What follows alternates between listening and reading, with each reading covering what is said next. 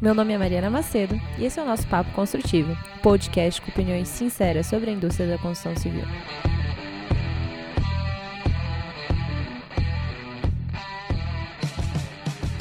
E aí, galera, nós estamos aqui mais um dia, mais um episódio. Hoje com o Alexandre Ajuste, ele é presidente do Sevin, atualmente ele está fazendo mestrado em SIM, e ele também é diretor técnico do grupo AJ, entre muitas outras coisas, né, Alexandre? Olha, não, não é tanta coisa assim, né, mas bastante coisa. Para quem não sabe o que é SIM, que a Mariana falou, é City Information Modeling, modelagem da informação da cidade. Estou né, fazendo mestrado sobre esse assunto. Mas eu já trabalho com, nessa área de arquitetura, computação gráfica, adoro urbanismo, que é, é exatamente o foco do, do, meu mestrado, há muito tempo. Né? Se a gente falar um pouquinho mais de história, comecei com física, não é, não é educação física não, é física mesmo, é de, como maluco. Tira, sério? sério. Não sabia. É, sou carioca, então na UFRJ passei para a Universidade Federal do Rio de Janeiro para fazer física. E depois de, de, um tempo, já quatro anos depois da física, né, me enveredei para a arquitetura.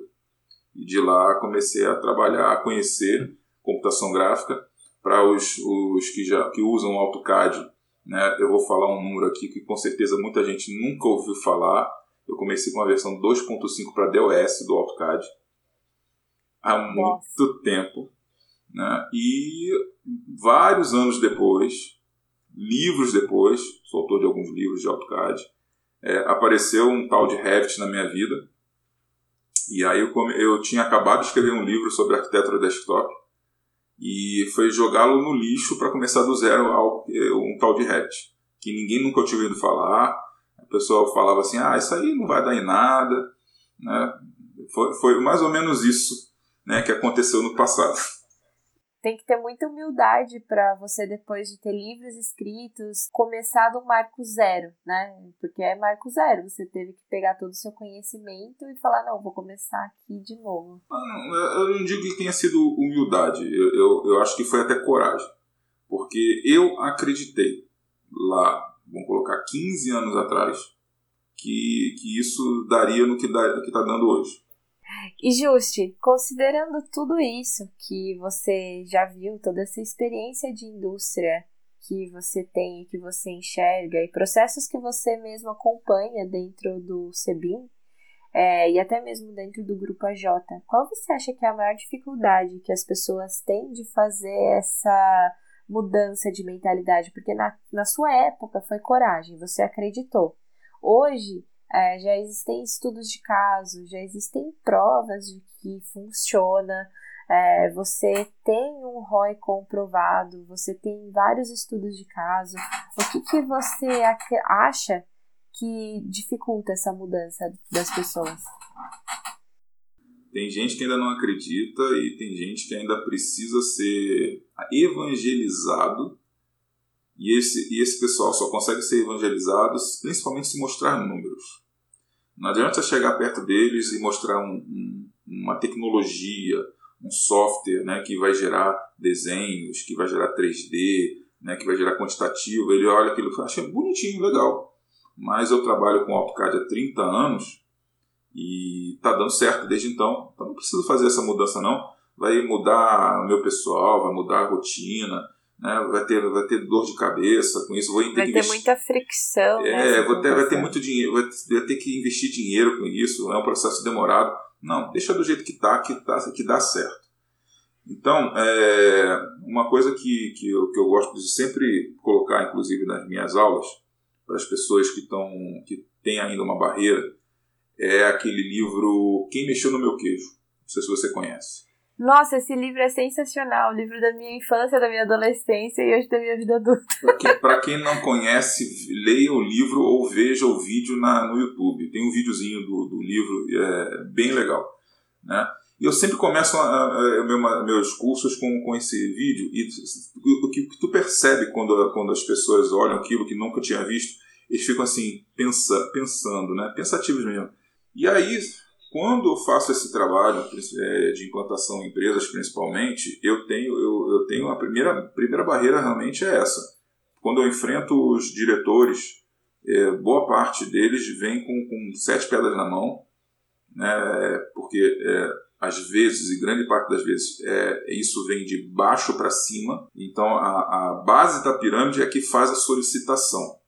Então, até que essa informação chegue até eles, informação chegue correta é, e, e, convença eles a fazer funcionar, demora. Então, tem que começar com uma palestra informativa, aí fugir um pouco da história de software não adianta o foco de, de informação para esse pessoal, diretoria, sociedade, sócios é diferente. A gente fala em tecnologia, mas a tecnologia ela serve para o resultado final. Porque a tecnologia por ela mesma, só para ser moderno, não vale a pena, né? Você tem que ter um objetivo final com ela. Exatamente. Então, é, tá, tudo bem, que nem você falou, você acreditou, mas você tinha uma finalidade em mente quando você acreditou, né? Não foi simplesmente uma aposta na tecnologia porque é novidade. Porque se fosse assim, a gente saía por aí que nem doido, né? Com certeza, com certeza.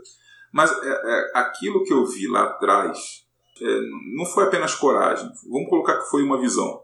Né? E eu, na, no, naquela época, eu tinha uma parceria com uma revenda autorizada da Autodesk no Rio de Janeiro. E eu era o técnico da revenda autorizada. Então, a minha função era mostrar o AutoCAD. E aí, de repente, surgiu a oportunidade de, de ir para os Estados Unidos. E foi, e foi uma coisa que foi um mix de situações muito interessantes, porque ah, naquele momento, nossa, nossa tecnologia de hardware não era suficiente para poder atender a, ao software. Particularmente eu não tinha um computador que atendesse a isso. E estando num treinamento é, com americanos e gente de todo mundo, aprender aquilo e trazer para o Brasil foi bastante complicado. Por fim, quando, quando eu voltei para o Brasil e eu resolvi abrir o, software, abrir o help em inglês e destrinchar aquilo ali sozinho, porque eu não tinha apoio de ninguém. É, não tinha apoio da própria Autodesk, porque não tinha material é, para aprender. Não, não tinha o YouTube, não existia o YouTube naquela época. Então eu tive que enfrentar sozinho. Mas observando e testando, eu fui vendo as facilidades e as vantagens que aquele software poderia oferecer. Mas convencer as pessoas foi complicado. E aí, no, no início, o Autodesk, eles estavam dando o Revit de graça como bônus para a compra de um AutoCAD. Bem, aí o que, que eu resolvi fazer? né, comecei a, a, escrever sobre ele, testei tudo que eu podia. E quando eu lancei o livro, foi o, meu, o primeiro livro de Revit do Brasil, foi o meu, né, isso ajudou um pouco a disseminar o Revit, porque foi o primeiro material disponível no Brasil para dar apoio a quem tinha Revit em casa ou no seu escritório. Em seguida, logo em seguida, vieram outros, apo é, outros apoios né, externos. Né? O próprio Alan Araújo lançou o material dele, template. Tempos depois, o David também começou a, a lançar os vídeos dele, né, que se difundiram bastante. Né, e hoje é o que, é que a gente encontra hoje, né, espalhado em cada esquina. E vamos lá. É, a gente falou de BIM, a gente falou da transição do CAD para o BIM, é, mas de onde surgiu o SIM? Qual problema que você acredita que o SIM consegue resolver por que, que você realmente resolveu ir a fundo nisso? Bom, quando eu terminei minha graduação em arquitetura, a minha, meu trabalho final de graduação foi na área de urbanismo. E isso se tornou uma paixão minha. Mas me distanciei desse assunto. Quando da, do mestrado, eu vi a oportunidade de retornar ao assunto que eu gostava e juntar o BIM, que é uma, das, uma, uma outra paixão.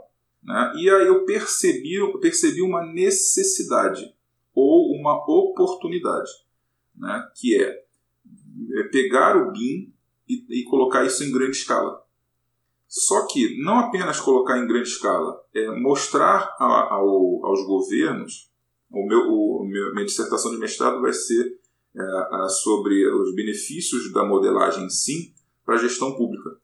Então, o que, que os governos podem tirar de proveito em cima de uma modelagem sim? em cima de um enorme banco de dados atualizado, atualizado é, conjunto entre todas as secretarias de governo, entre todas as concessionárias públicas, entre as prefeituras. Hoje, se a gente olhar para o nosso dia a dia nas nossas cidades, a gente vê cada, todo dia uma obra. E a obra da concessionária A, a obra da concessionária B. Só que eles não se conversam. Eles têm seus próprios levantamentos, seus próprios bancos de dados, e eles não se conversam. E qual, qual é o resultado disso? A gente vira e mexe vê uma situação de uma retroescavadeira cavando um buraco e de repente rompendo uma tubulação do, da outra concessionária. Né? Então eu quero mostrar para eles que é possível fazer, é, se utilizar disso. Imagina uma realidade aumentada em, em numa rua, onde o cara, antes de, de cortar a rua, ele vai colocar a, em realidade aumentada e vai enxergar a tubulação na, na rua, já referenciada. Eu quero mostrar exatamente isso no, no meu trabalho de dissertação de mestrado. As possibilidades que você consegue chegar com um banco de dados gigantesco da cidade, é isso? Isso, aí é trabalhar com Big Data, né? Então é coisa para chegar a. Como, como se chega a uma condição de uma Smart City hoje? Né? Então, para conseguir uma condição de Smart City, eu preciso fazer um grande as-built de uma cidade. Eu preciso é, fazer um levantamento completo, não só em nível de desenho, mas em nível de informações para chegar no momento dele se transformar um gêmeo digital. E aí é importante frisar o que é gêmeo digital nesse, nesse momento. É, agradeço muito a orientação da professora Regina Russo nesse, nesse assunto. O contexto do gêmeo digital é, não é apenas a modelagem é, sim de uma, de uma cidade, não é a modelagem 3D de uma cidade e ter um banco de dados atualizado da cidade. Mas a, a, esse modelo ela precisa interagir com a vida real. Sim, eles têm que estar num loop contínuo, né? De troca de informação de um para o outro e sempre gerando valor, né? Então, Isso. você tem a modelagem e do outro lado você tem a cidade. E através de sensores, um manda feedback para o outro e vivem se retroalimentando. Perfeito. Esse contexto é fantástico.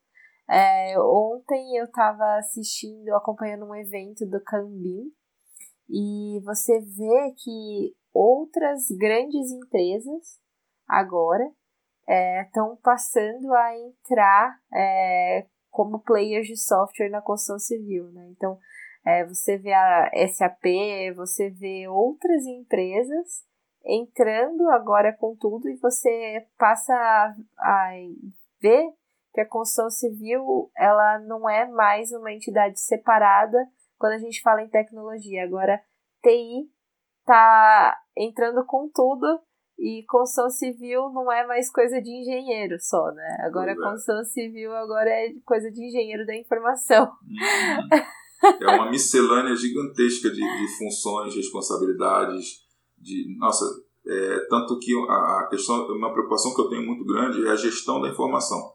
O que, que, o que, que a gente vai fazer com as informações?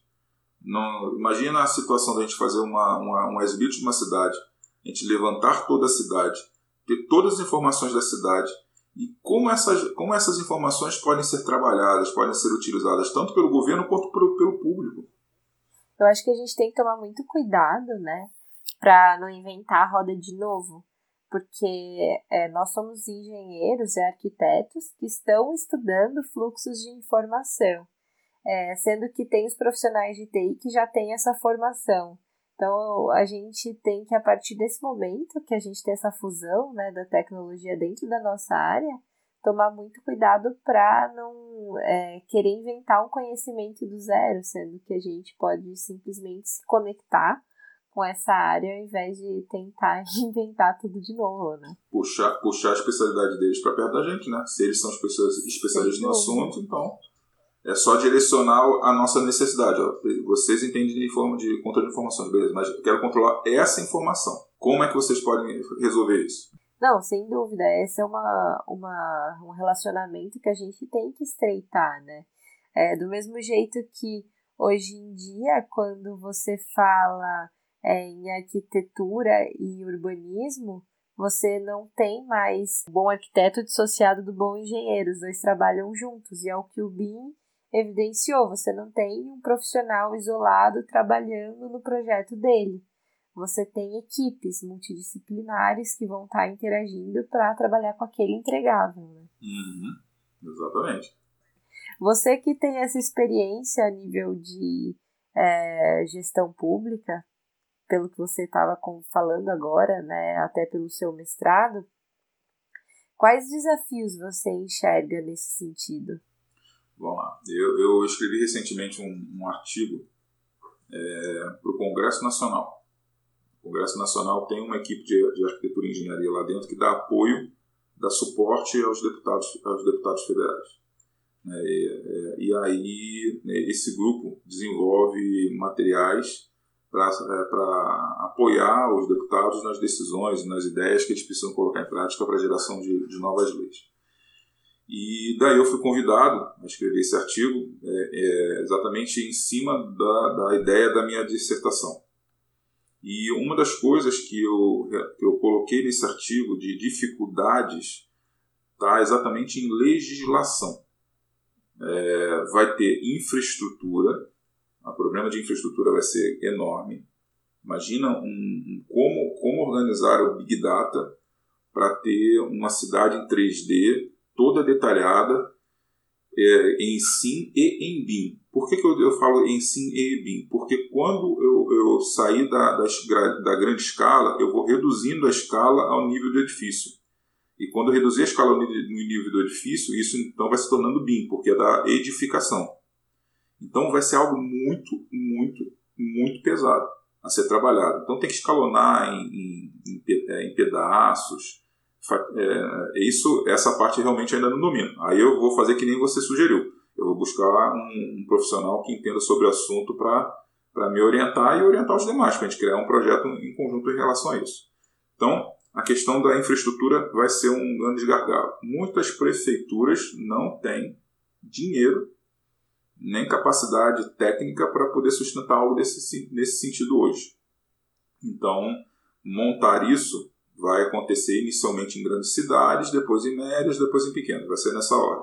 Mas já vai ser, vai ser dificultoso para as grandes cidades. Segundo, eh, voltando, a questão da legislação envolve vários aspectos, né? Políticos, é, principalmente, de interesse.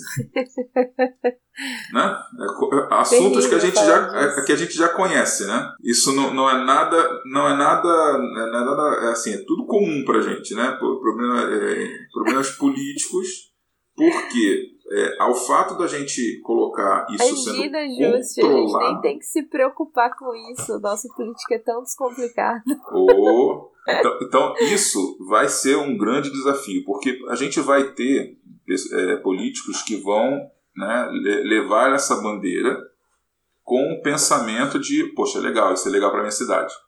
Vai ter político que vai pensar de outra maneira, pô, vou fazer isso porque vai me render voto.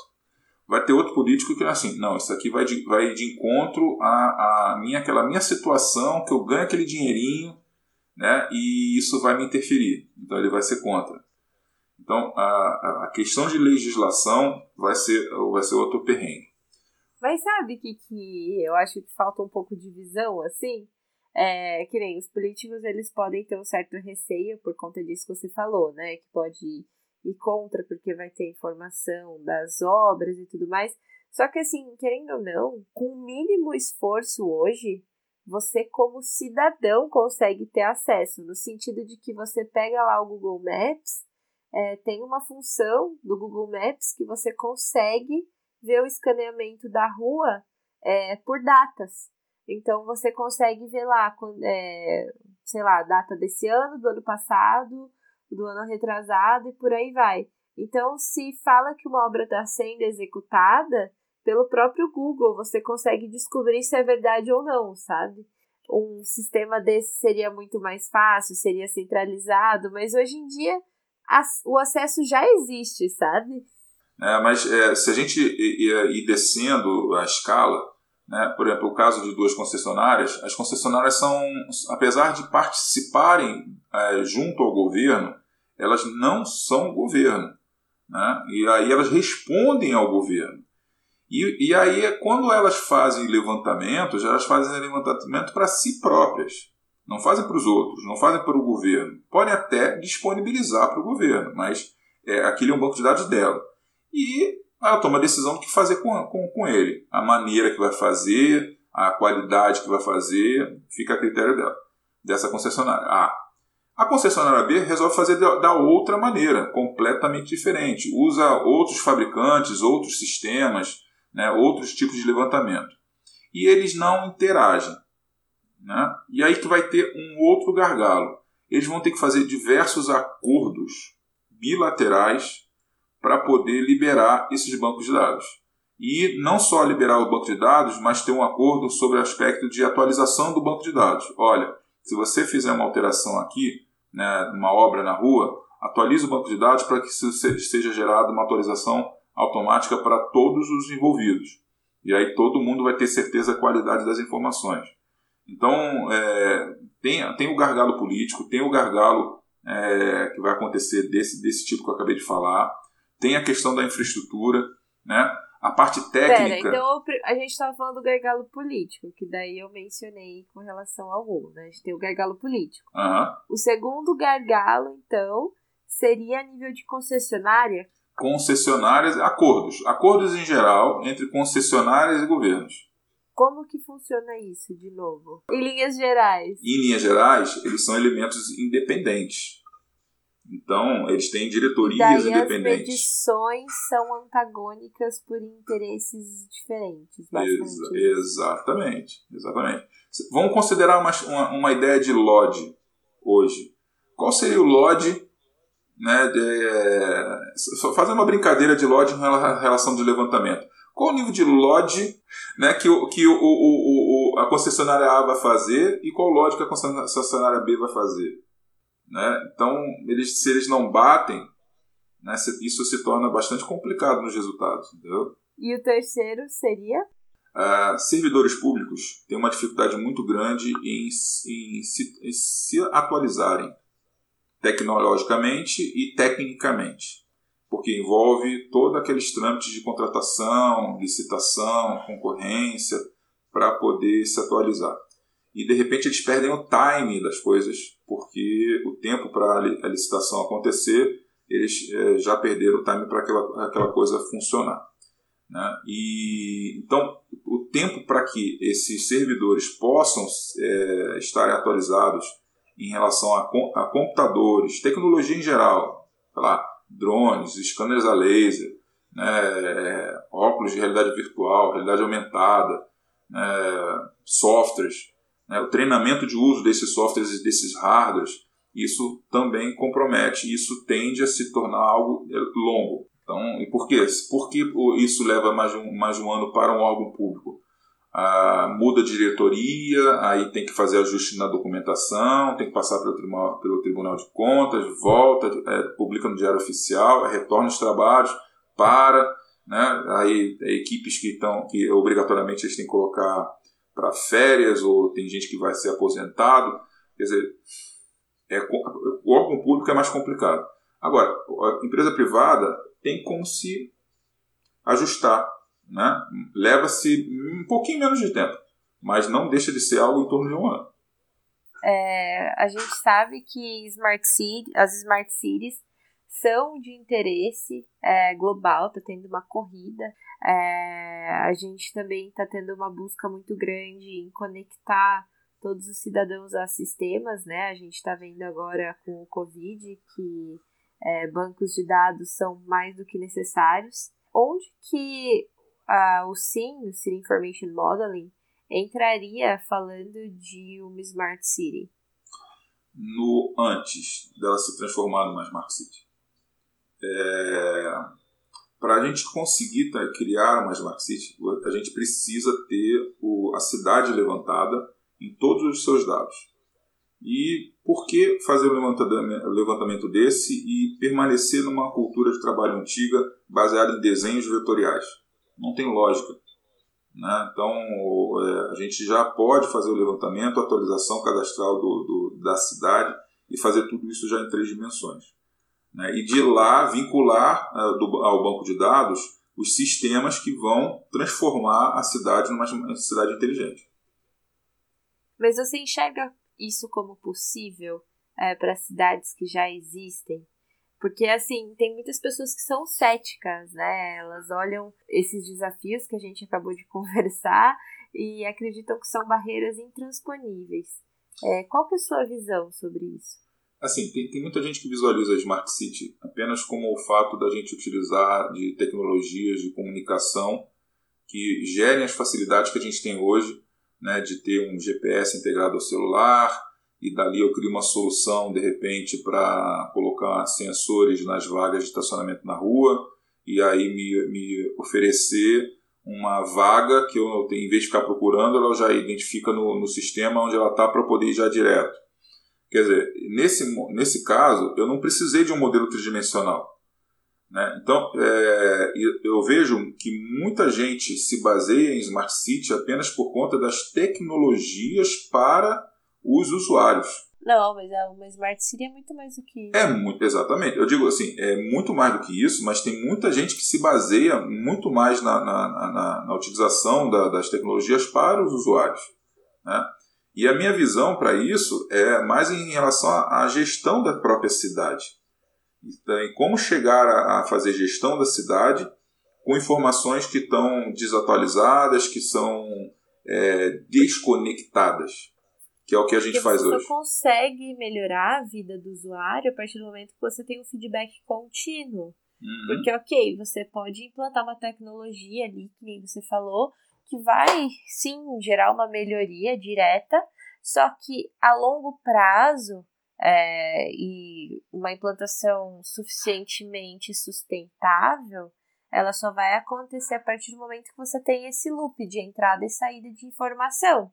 É, quando você coloca a tecnologia, você consegue ver o resultado dessa tecnologia, coleta dados de volta e melhora continuamente, porque claro. senão você está fazendo mais do mesmo, mais do que a gente sempre fez, né? Você pega, altera o timing dos semáforos, porque você acha que isso foi melhor. Você, só que como você não tem sensores acoplados, você não tem nenhum dado sendo gerado a nível macro dessa cidade, você simplesmente fez uma alteração e pronto, né? É. Você não tem um loop contínuo. Exatamente. Exatamente. E daí que entra o sim, então, quando você consegue ver todas as infraestruturas da cidade, é, seja parte de água, seja parte de eletricidade, e você consegue também, é, a partir desse banco de dados estático, conectar com outras informações, como de sensores, por exemplo. Isso, integrar tudo, deixar tudo, tudo juntinho. E aí, por exemplo, onde, onde uma, uma lâmpada de, uma, de um um poste de luz queima, já vai aparecer, é, por conta de um sensor existente, já vai aparecer no modelo SIM, né, que está sendo então observado pela, pela concessionária, qual o poste que queimou, qual o modelo do poste, qual o tipo de lâmpada que é utilizada ali dentro, se tem equipes que estão disponíveis perto do local, já para disparar automaticamente um pedido de, de, de manutenção.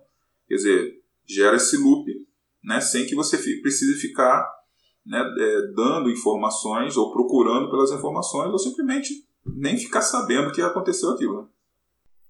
Nossa, com relação à manutenção, ah, eu queria até achar esse dado, eu vou procurar depois, mas eu tava lendo, é, nos Estados Unidos, isso a gente não tá nem falando a nível de Brasil, eles fizeram uma estimativa é, do custo da falta de manutenção que eles têm lá.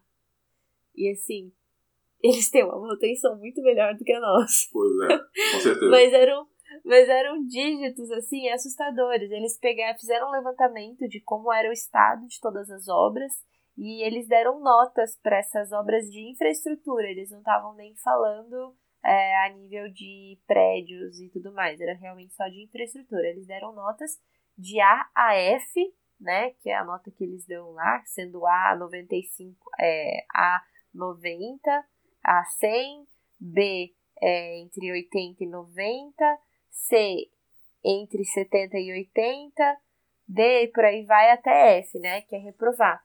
E eles fizeram uma média e a média das infraestruturas deles é, era uma nota D, sendo que algumas estavam abaixo disso.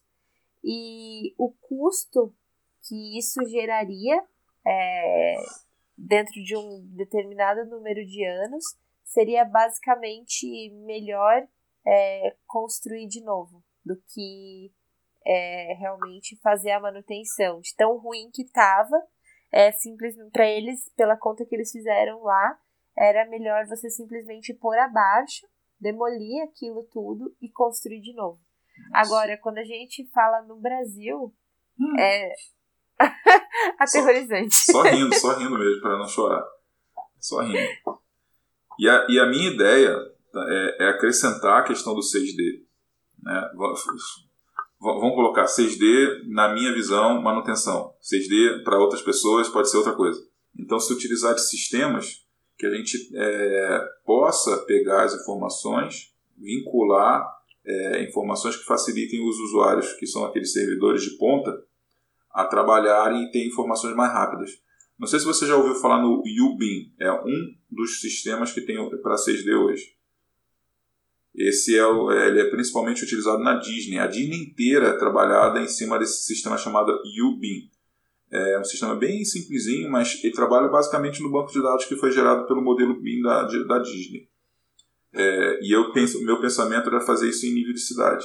Eu achei o dado. O custo para reparar é, as infraestruturas custariam mais de um trilhão de dólares, ou seja, 5% do PIB dos Estados Unidos, só para trabalhar com o reparo de elementos críticos. Não seria nem de todas as infraestruturas, seria apenas de elementos críticos. Legal. Então, assim, é, você vê que realmente é uma tecnologia que é fundamental, né? Pois é. Você que está aí é, envolvido com o, com o pessoal do comitê, é, da parte estratégica de BIM e tal, é, como que você, o que, que você pode falar sobre esse decreto que saiu agora? Qual que é a diferença dele para o último, você sabe dizer? Eu não estou fazendo parte dessa, desse movimento do, do, em relação a, ao comitê, tá? mas eu estou muito próximo é, porque eu conheço é, boa parte das pessoas que fazem parte e a informação é pública. Bem, vamos lá. É... A gente tem que tomar bastante cuidado com a, com a questão do decreto.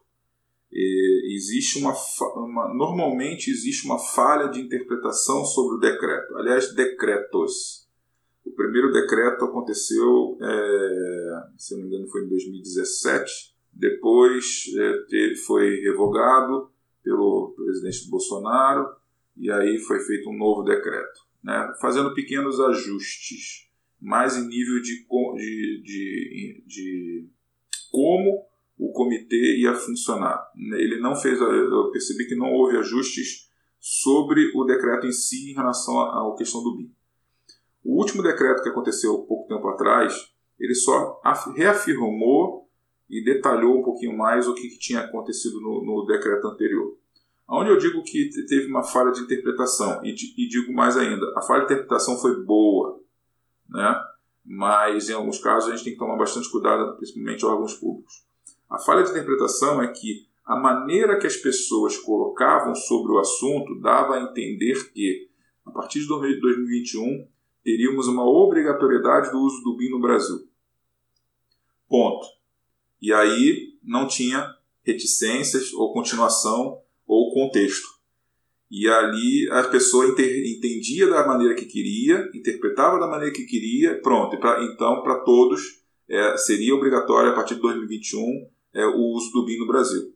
E não era isso. Na verdade, o uso obrigatório do BIM até 2021 para cinco projetos piloto do governo federal: Marinha, Exército, Aeronáutica, DENIT e Aviação Civil. Ponto. Lá é que, tão, é que está a obrigatoriedade.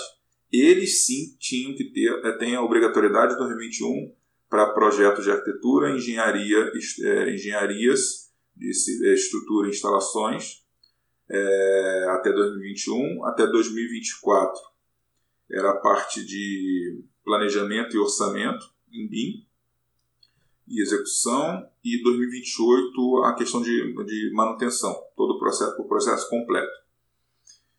Nesse último decreto, ele só reafirmou o que estava escrito lá atrás, mas ele deixou bem claro que demais órgãos públicos federais que quisessem dar continuidade, dar, dar, dar aproveitamento desse ensejo, né, de, desse, dessa ideia, poderiam criar suas próprias, suas próprias ações de implantação.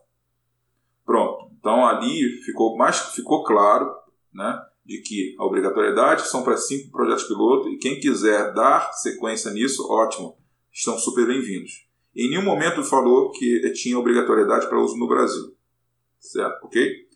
Agora, uma coisa que as pessoas estão ou esquecendo ou não estão sabendo que o, o principal não está no decreto, e sim na movimentação no Congresso Nacional de uma frente parlamentar do BIM que pretende fazer alteração na principal lei de licitações públicas federais. Licitações públicas, perdão. Que essa lei ela, ela, ela vale tanto para federal, é, estadual e municipal. A Lei 8666. Então, ali, se a, se a obrigatoriedade do BIM entrar ali na lei, aí envolve realmente todo mundo. Né? Que, não vai ter como escapar. Que não vai ter como escapar. Como o governo brasileiro é o maior cliente de construção civil do Brasil, então isso vai afetar radicalmente todo o, o a cadeia produtiva. Uhum. E daí que você tem todas as demais iniciativas, tanto a nível de fabricantes e fornecedores, que está envolvida a Bramate, quanto as iniciativas que a gente tem nos escritórios, que quem está apoiando daí é o Sinduscom, o, o, a Iniciativa S e todo mundo, né? Isso. E, tem, e, tem, e são iniciativas que estão realmente ajudando muito, né? É, a CEBIC está é, tá fazendo um ótimo papel, é, a gente vê a Sinaenco em São Paulo fazendo um ótimo papel, Sinduscons, né? não todos, mas alguns estão fazendo um ótimo papel. É indiscutível que os sindicatos eles realmente têm uma importância ímpar aí quando a gente fala em movimentação de classe e movimentação do setor, não tem como negar. Isso. Aí, em paralelo, é, nós temos, lançamos a Câmara Brasileira de BIM é, e recentemente a gente recebeu a ótima notícia de, do nascimento de uma associação irmã da BIM, que hoje é, trabalham em conjunto, é, a, a, ideia de ter ações em conjunto, né, para poder disseminar isso na, na, área acadêmica, disseminar isso na área pública, disseminar isso na área privada. A colaboração é imprescindível nesse momento, né, de todo mundo, para realmente a gente não ter ninguém inventando a roda e duplicando iniciativas, né, porque a gente não tem, não pode é, fragmentar ainda mais o nosso setor que já é fragmentado.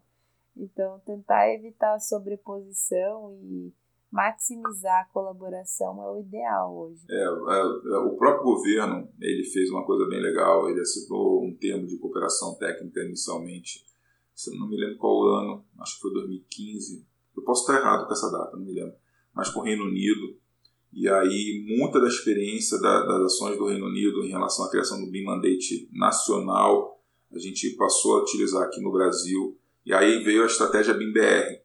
Né? E a, esses decretos, na verdade, elas só é, é, colocam em prática essa estratégia BIM-BR que foi criada por esse comitê. Uma frase para evangelizar, quem sabe, alguém que esteja ouvindo que não acredita, mas eu, eu acho que todos que ouvem acreditam. Mariana, eu acho que antes de uma mensagem, eu acho que a gente, eu preciso colocar um, sei lá, uma, não um aviso, mas chamar a atenção de uma situação é, antes. Antes, da, antes mesmo da questão do BIM como tecnologia, a gente tem que é, entender o BIM agora como metodologia. E a, a, a, o principal gargalo da metodologia está na cultura de trabalho do, dos profissionais. Então, a gente, a gente tem um problema de formação cultural no Brasil, de, de quando a gente faz a graduação em arquitetura a gente faz a graduação em engenharia, nós aprendemos a trabalhar de forma isolada.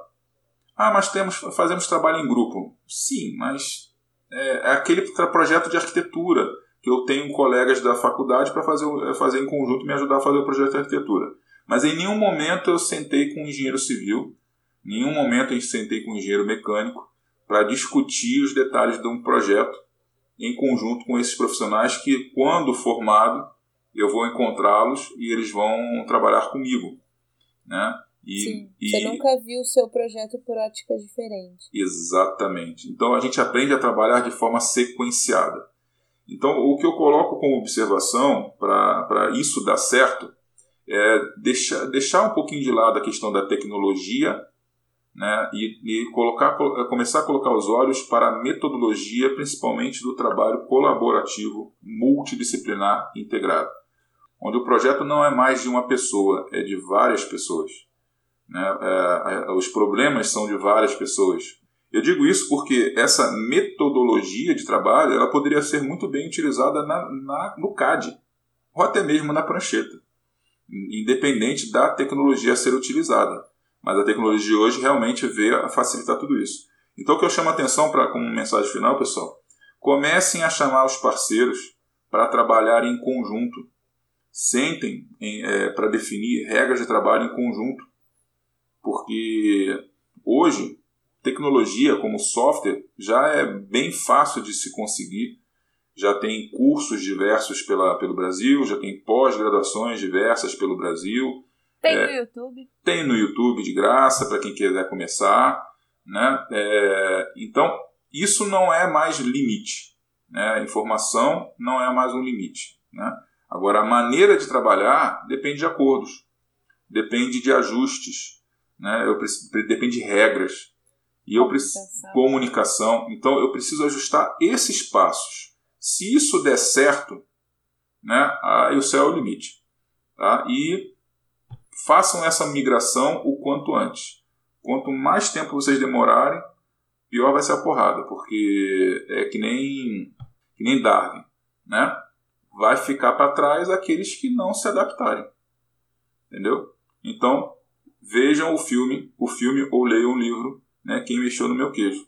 Porque mostra exatamente a mudança de pensamento da, da, das pessoas, daquela pessoa que vou permanecer na minha mesmice, vou permanecer no meu cantinho, porque eu estou acostumado a fazer isso há mais de 30 anos e um, qualquer mudança é, para a minha vida vai ser uma barreira, vai ser uma barreira, vai ser e que eu não vou conseguir transpor.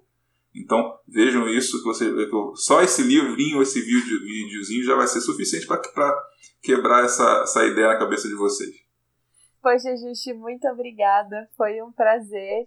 E fiquem atentos aí, o Justo toda semana tem o Bean Talks com convidado também.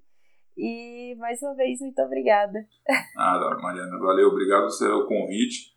É, só para fortalecer isso que ela acabou de falar, é, quartas-feiras normalmente acontece o Bean Talks, mas eu tenho também lives especiais que podem acontecer em dias diferentes. Para isso é só me, me acompanhar no, lá no, no, no Instagram que eu faço as publicações. A própria Mariana vai ser entrevistada logo em breve, né, vai ser uma das entrevistadas. Então, é, te agradecer aqui. É, podem só procurar pelo meu nome que é fácil de, de encontrar, tá? Alexander Jus. Um abraço para todos aí.